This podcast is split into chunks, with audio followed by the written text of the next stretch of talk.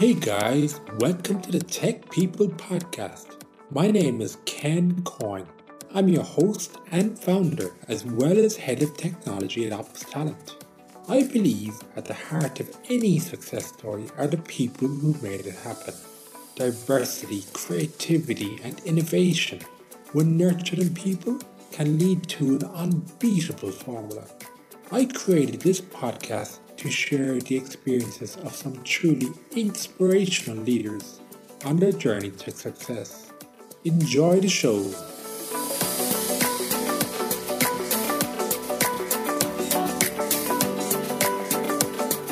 Hi guys, welcome back. This is your host, Ken Coyne speaking.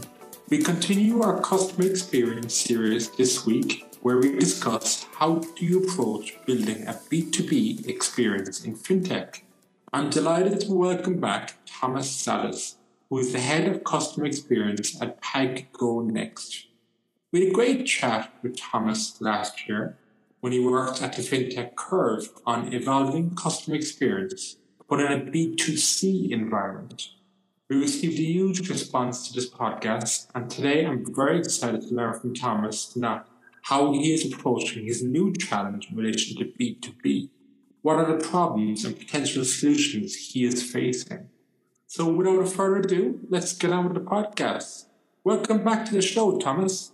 Hi, Ken. Thank you for having me here again. Um, I really enjoyed last time we talked, and when you approached me recently, I said, "Why not?" I mean, I was, uh, I really had a, a good experience with you. I'm discussing my experience at Curve, and now I'm moving in, as you said, into a B2B experience. So happy to to be here again and chatting with you. Well, the feeling is mutual. I mean, we like I said, it's one of the highest listenerships we had on our previous podcast with you. Fantastic feedback. So I'm really looking forward to getting the feedback again and you, I suppose, you sharing your current experiences and challenges, and maybe we can get some feedback from other people in the community as well, and how they may be approaching similar challenges. As we start, let's maybe, if you can get a bit uh, reminder about you, who you are, and what your current role is, please, Thomas. Thanks, Ken. So, as you said, my name is Thomas Salas. I'm Argentinian, and I moved to Europe eight years ago to do an MBA. I've been living uh, between Spain and the UK, working for companies such as Vodafone, Spotify, or the FinTech Curve based in the UK. And now I'm back in Madrid working for PagoNxt, which is the Santander company. Yeah, awesome. So yeah, that's a big change this time from your previous experience. Uh, moving now into the B2B world of customer experience. So talk to us. Tell us. I mean, how is that different, and how are you how, how are you approaching this? It is indeed. I mean, as, as I just said, my experience was mainly based on final customers, the Vodafone Spotify curve. Um, okay. Now I decided to jump into a new new segment, a, a different type of mindset from a customer perspective, which is providing support and providing services to employees of the companies. I think that the main challenge is that what I'm saying essentially, the needs of the company are completely different from the needs of our end consumers and the motivators and the reasons why employees of the companies or customers or, or clients might contact you might be driven by different reasons. So one of the things that I, I am learning, I'm still learning actually, is that okay. I need to consider that even that they are employees, that doesn't exclude them from having access to a world-class customer experience and that at the end people behind those companies are the ones taking those decisions. So there's some things that are similar and some things that are completely different if you allow me from a b2c and a b2c uh, b2b and b2c perspective yeah, and how so how do you go about how are you approaching this and how are you mean from the different B2C experience? So I, what, what I'm trying to do is I'm trying to bring my background from the B2C, trying to consider those end users or those uh, employees as the key decision makers. And what I'm doing is adapting the team needs or adapting our product and our services actually to what our clients are needing. So, for example, employees compared to customers might they probably will be calling nine to six at your working hours. Um, okay. They usually call during lunch, or they might be calling at any time. They, they, it's completely different. Real customers, they might be calling you usually during lunch because it's the time when they are off or a after working hours because of that. So in this case, just to give you an example, one of right. the things that we are doing here or, or, or, the things that I brought is why don't we adapt? And, and we're not the only ones doing it, uh, by the way, but it was something that hasn't been thought until I arrived. Is why don't we adapt to the employees? Why don't we adapt to the clients? So instead of of, of course, they're going to have a phone line and they can call us at any time. But instead of making them hang, uh, hang uh, be on the phone, calling us and waiting for us to answer them, why don't we uh, schedule a call with them depending on their open slot? So we know that most of employees, they set up agendas now with COVID even more. So everyone has a better time management skills. So instead of making them to call us it's more on allowing them to arrange a call with us whenever is more suitable for them. Mm, okay, interesting. And uh, yeah, so is it mostly then phone call driven, or is it a, still a mix of phone call and? and no, actually, actually, I'm driving and pushing for a digital experience. We're gonna be supporting clients in the same uh, B2C channels, email, secure messaging uh, or chat, as you want to call it. And we're going to have a phone line as well. But if they want to call, we know that probably is, is for something that they want or, or is something that they don't want to send it over emails. So we are offering that, that opportunity. But the strategy will be a, a digital driven one in which we're also building a health center for those employees to see how they can solve their issues. Interesting. And this, you know, the previous role you had was, I suppose, quite international um, in Curve and I suppose also on Spotify. Is this going to be international also, or is it Spanish based, or? That's a great question. So one of the things that I haven't shared yet, and note I think we should include later, is that PagoNxt at the moment, I am leading the customer experience team for the trade services, which means that we are going to be providing services for companies that they would like to either make transactions internationally or, uh, or domestically as well, but also companies that might be interested on connecting to one of the payment schemes that Santander and PagoNxt have. So essentially, if a company wants to automate a payment process, they can easily connect to our API, and that will allow us to connect to the to the payment schemes that, that we have access to, without them having to do all that uh, labor work. So, to your question, this is going to be a global role.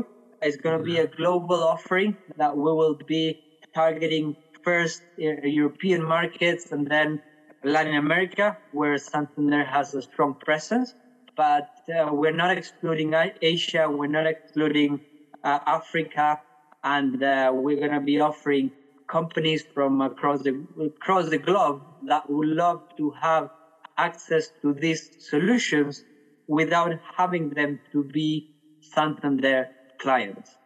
Okay, interesting. Yeah, because I was just thinking there. I mean, when I go back to what you mentioned there about the difference with the B two B and the B two C, and the whole idea of having the multiple channels. I wonder, in your experience on the different markets, like is is one market prefers making calls, or do, do they prefer um, digital channels, or is it kind of, you know is it very much aligned across these different markets in your experience? this is coming to what I was telling you before. At the end, that there's there's people behind taking those decisions, and there are some cultural nuances that we need to consider. At the moment, we are just launching, so my experience at PagoNxt is more on the implementation process. And actually, that's one of the learnings I'm taking from this because I am having the opportunity of building up a team from scratch, from ground zero, as in any any startup fintech. But I will, I can leverage on Santander's infrastructure and, and Santander's knowledge. So it's at the end, it's the best of the of the two worlds having a fintech, but at the same time having the experience and the core of a banking industry, which means at the moment, compared to my previous roles, in which I was more doing change management and transformation management, in this case, I am on an implementation phase, moving into production, as I as I call it. Essentially, I'm being able to set up my team, setting up the structure, the processes, and how we work. But coming to your question again, I believe that it's a cultural thing. And that's why we are offering three different channels because we know that depending on where people are, they might prefer to contact in different ways. So if someone is in uh, in other, any other place than Europe, most likely they might be sending us an email or, or starting up a chat because it's uh, most cost efficient or because they know that the working hours are completely different.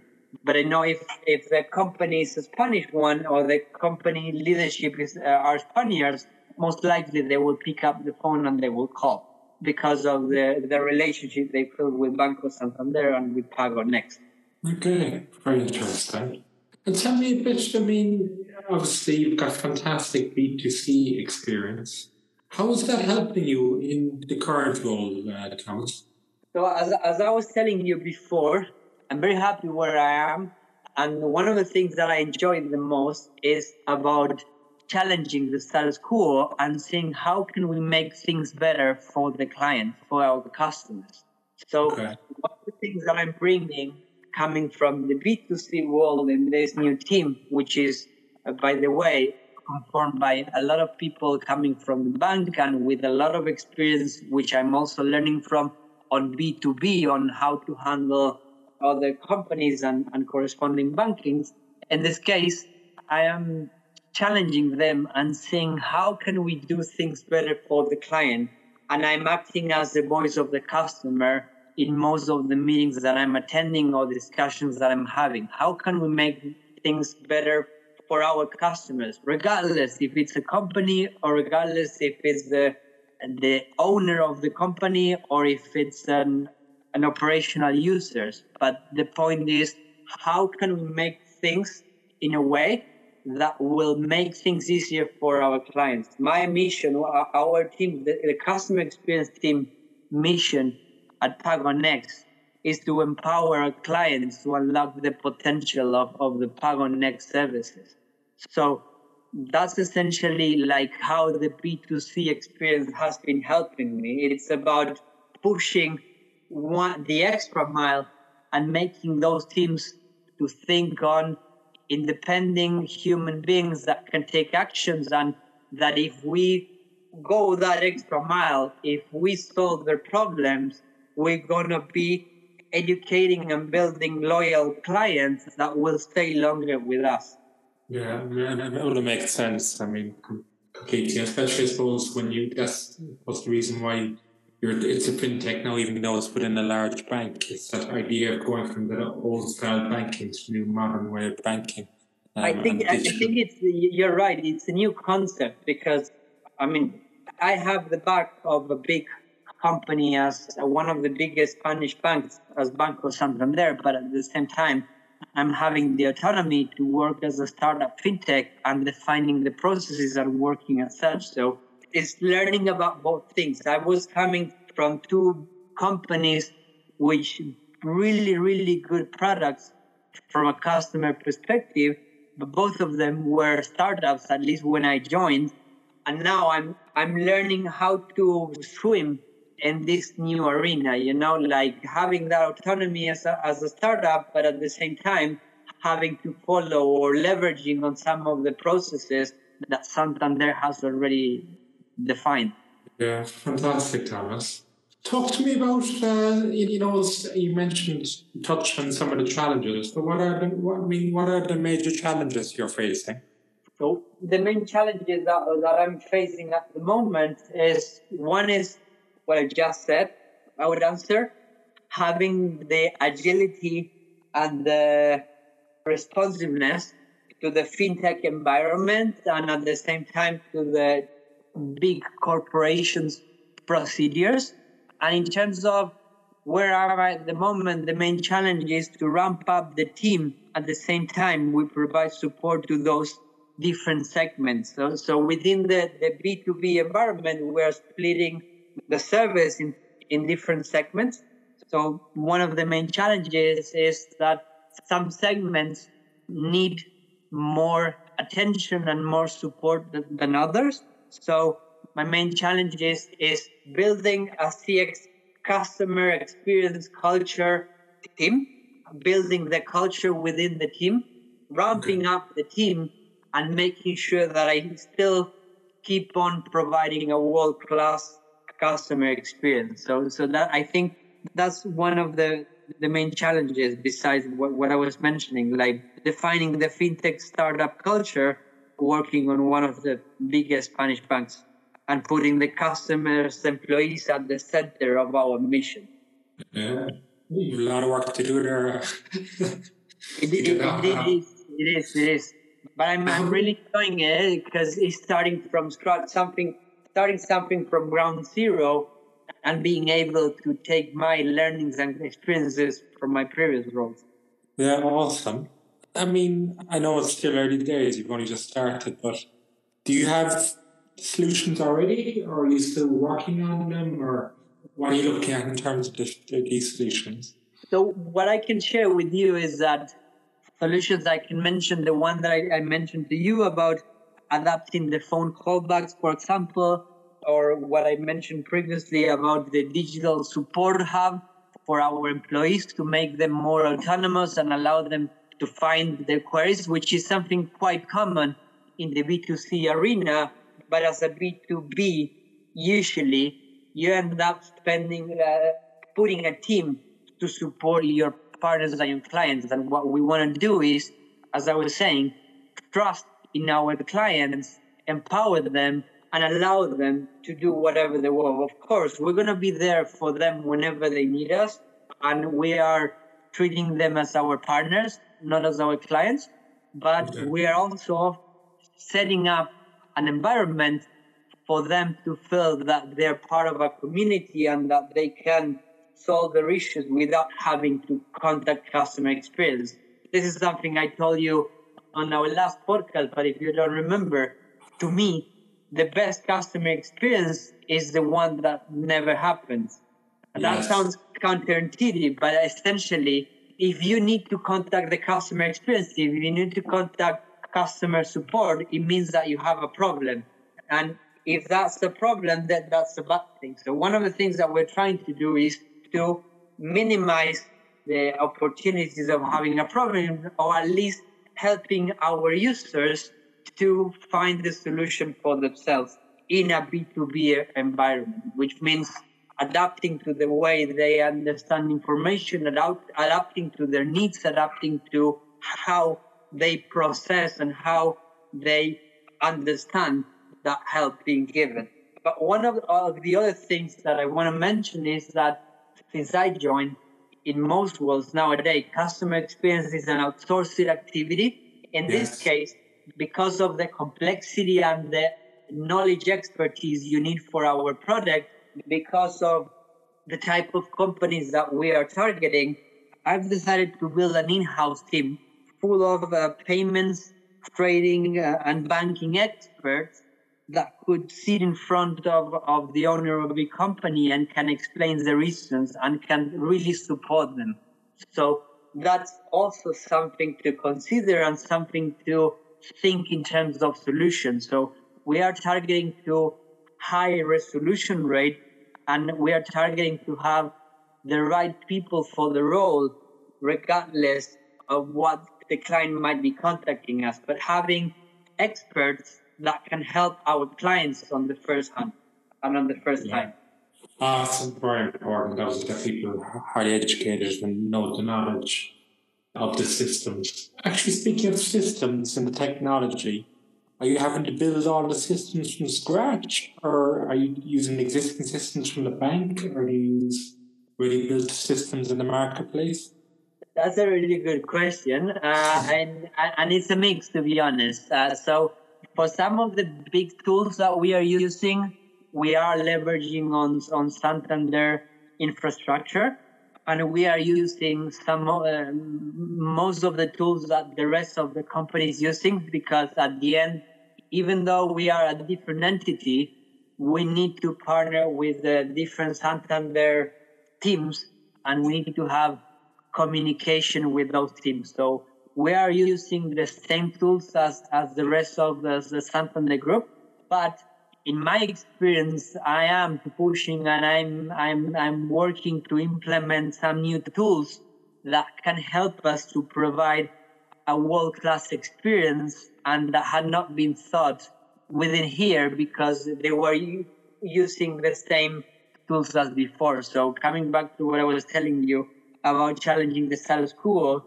I am putting my head most of the in, in many times in which I'm, I'm asking myself, do I need to continue with the process that has been defined already or can I change it? Can I improve it? And that's one of the main questions I usually do on meetings. Like, why do we need to continue with this? Is there any better way of doing it? And not because someone else is doing it, it means that we can't. We need to follow the same path. So I am, I am continually fostering my team to explore at the same time, think out of the box and find solutions and ways to provide the quality of the services that I'm aiming us to provide. So in terms of tools, it's a mix, but we're also working on some other tools regarding quality assurance, regarding the knowledge base, and regarding some support for these experts, these consultants that can put them on the right place, on the right track to provide this great experience that we're aiming so, in relation to the solutions that you are currently developing, are you able to give us some further information in terms of what has worked well or maybe has not worked so well and how is that going? Great question. So, what I can tell you there is that actually, because uh, we are in the implementation phase, we are building those solutions. So, to give you one, one example, the customer experience team is in charge of assisted onboarding to most of our big companies. So the CX team is the one in charge of guiding them and working for those companies to be accepted under any financial service, which means it's a heavy loaded work that we need to work. And uh, we draft a roadmap but actually, as, as we start testing that out and seeing with some friends and family how can we improve the process, we realized that things were not working as we were expecting. At the end, we're learning how to move as a fintech within the big family that is Grupo Santander. And one of the things that I believe I am bringing, and one of the solutions or one of the key messages I, I guess I, want to bring here is about failing, failing fast, but also being agile so you can iterate and improve what you are building. So there's no magic recipe about like what solution goes right or well, or I can we can spend the entire day on tricks on or solutions that I can share. But the truth is more about the and how you confront those problems or things that did not work well and how you change it. So in our case, it was more a, an attitude about facing a challenge, reviewing it, doing some retrospectives, and changing and tweaking it and, and testing it again. I'm not inventing any wheel here, but I think that the key is that I am focusing on building a customer experience and making things right for the client. And this is what we are doing. So in the onboarding, the first onboarding, of course, was a very messy one, but I believe that um, our onboarding exercise was a messy one. But now we're moving into a more uh, steady pace and we are coming up with solutions that are working for us because of our infrastructure, because of our environment and our key players and partners. That's something definitely that I can share about solutions. Very interesting. I'm looking forward to uh, following up on this this discussion in the future and seeing if the vision that you have now will be the same vision you have in say six months or a year's time as it evolves and as it develops. It's going to be quite interesting to see the evolution. I'm very keen on, on having that discussion to, to our future us because uh, as, as you're saying, I mean, this is going to evolve a lot. Uh, the fintech industry is evolving really fast. There's a lot of companies offering several products, finding solutions to problems that no one had thought about or that the current infrastructure has thought about, uh, has find, but now the environment is different. The, the, the situation is different. So I believe that PagoNxt has found a good solution that can help a lot of companies that are that are abroad and maybe they want they want to get their profits, their revenues, and receive them in Europe without having to jump between five different banks in order to get that money back to them. Or there are a lot of solutions for yeah companies that they want to connect to the European payment schemes and they don't know how to do it. But in a few years, I think that this market is gonna be we're gonna have a lot of more of uh, learning and understanding about the fintech environment and the industry, and uh, at the end, the key players that will keep on working and will keep on growing are the ones that not only have a product offering that suits their customers' purposes, but also that build a relationship with their partners and that can bring loyalty. So as, as a company, now, now as a, as a PagoNxt, I believe that in five years, we have the opportunity now from ground zero to define our roadmap, define our mission, define what type of company do we want to be in five years and how can we make things better for our customers? How do we build loyal B2B customers? Which is a completely, again, different motivators and different reasons to select from a final customer. So at the end, it's also building partnerships, building loyalty between companies. So, so you can build, who knows, long-term relationship. Yeah, fantastic. A very exciting journey. How do you um, like it sounds like you've a lot of functionality to deliver, a lot of features, there's a lot of feedback to handle. How do you prioritize and deliver these solutions?